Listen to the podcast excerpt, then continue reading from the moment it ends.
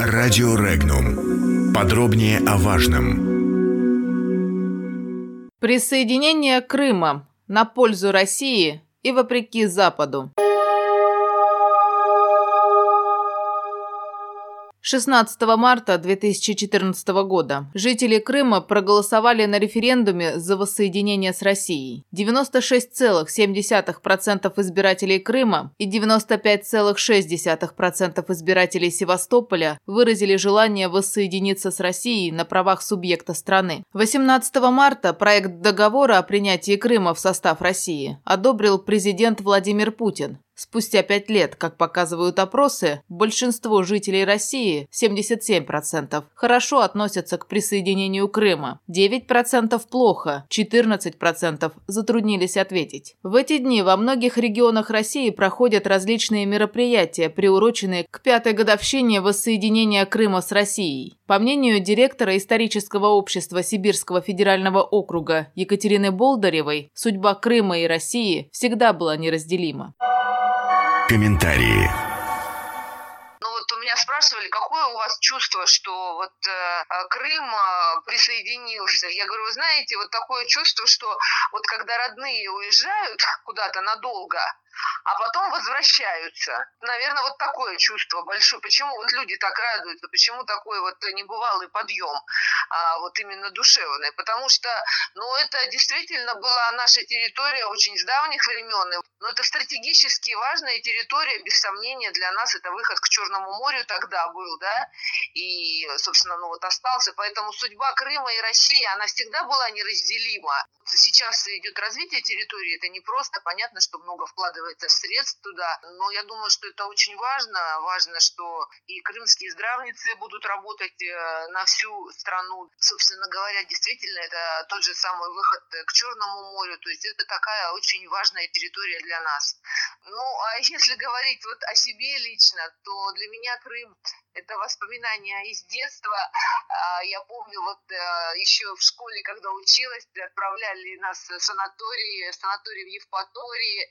Это вот первый раз увидела море, а, совершенно необычные такие впечатления, закаты красивые, запах абрикосов, вишни. И я помню, меня потрясли лавандовые поля невероятно красиво. Нам всегда показывают такие картинки красивые из Франции, вот этих э, лавандовых полей, цветет лаванда, а на самом деле у нас есть тоже вот такие красивые места. Поэтому это наше достояние, это наша жемчужина. И, безусловно, это очень важно, что вот э, наконец-то все произошло так, как, собственно говоря, и должно, наверное, было быть.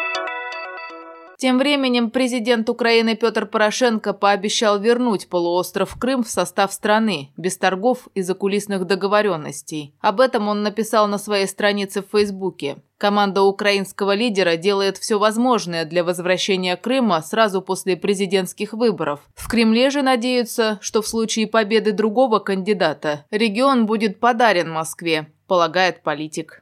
Первый вице-спикер крымского парламента Ефим Фикс считает, что заявление президента Украины Петра Порошенко о том, что в случае победы на выборах главы государства он вернет Крым под контроль Киева, являются лицемерием. По его словам, Порошенко был свидетелем того, что происходило на полуострове в дни начала Крымской весны. Пять лет назад он был в Крыму и видел народный подъем. Он напомнил, что в конце февраля 2014 года Порошенко приезжал в Симферополь для встречи с властями республики. Однако его визит обернулся бегством из Крыма. Напомним, что ранее Верховный представитель Евросоюза по иностранным делам и политике безопасности Федерико Магерини заявила, что Евросоюз привержен политике непризнания, включая ограничительные меры, а также обратилась к странам-членам ООН с призывом также не признавать возвращение Крыма в состав России. Обозреватель информационного агентства «Регнум» Михаил Димурин считает, что никакой принципиальности в позиции Евросоюза о непризнании референдума в Крыму нет. Единственная причина – желание оказывать давление на Россию.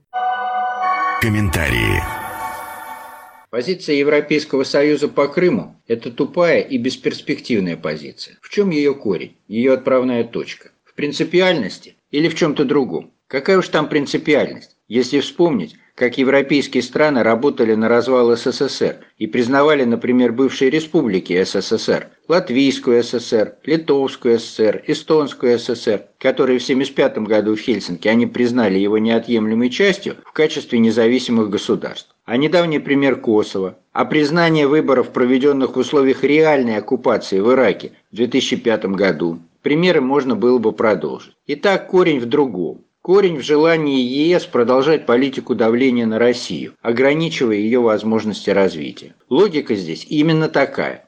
Не было бы Крыма, был бы найден другой повод для санкций. Не зря же Запад затевал всю историю с переформатированием Украины и превращением ее в инструмент борьбы с Россией. Соответственно, ответ нашей страны на эту позицию может быть только одним – становиться сильнее. В XIX веке, как известно, по итогам неудачной для нее Крымской войны, России был навязан унизительный мир. 15 лет спустя она разорвала его условия, и Европа была вынуждена согласиться с этим. Почему это стало возможным? Потому что Россия собралась силами, сосредоточилась. Это формулировка, как известно, канцлера Горчакова. Итак, Запад может продолжать политику непризнания Крыма частью России и грозить нам санкциями. Санкции, однако, оружие обоюдоострое. Полная фиаско европейской политики в отношении Украины близко. Настроение внутри многих европейских стран мы видим по происходящему во Франции. Новые негативные последствия неверных политических решений европейских правительств будут только обострять общественно-политическую обстановку в Европе. А задача России – укрепляться в военном плане и политически. Но для этого необходимо развернуть нынешнюю социально-экономическую политику – в интересах большинства населения страны. Подробности читайте на сайте Regnum.ru.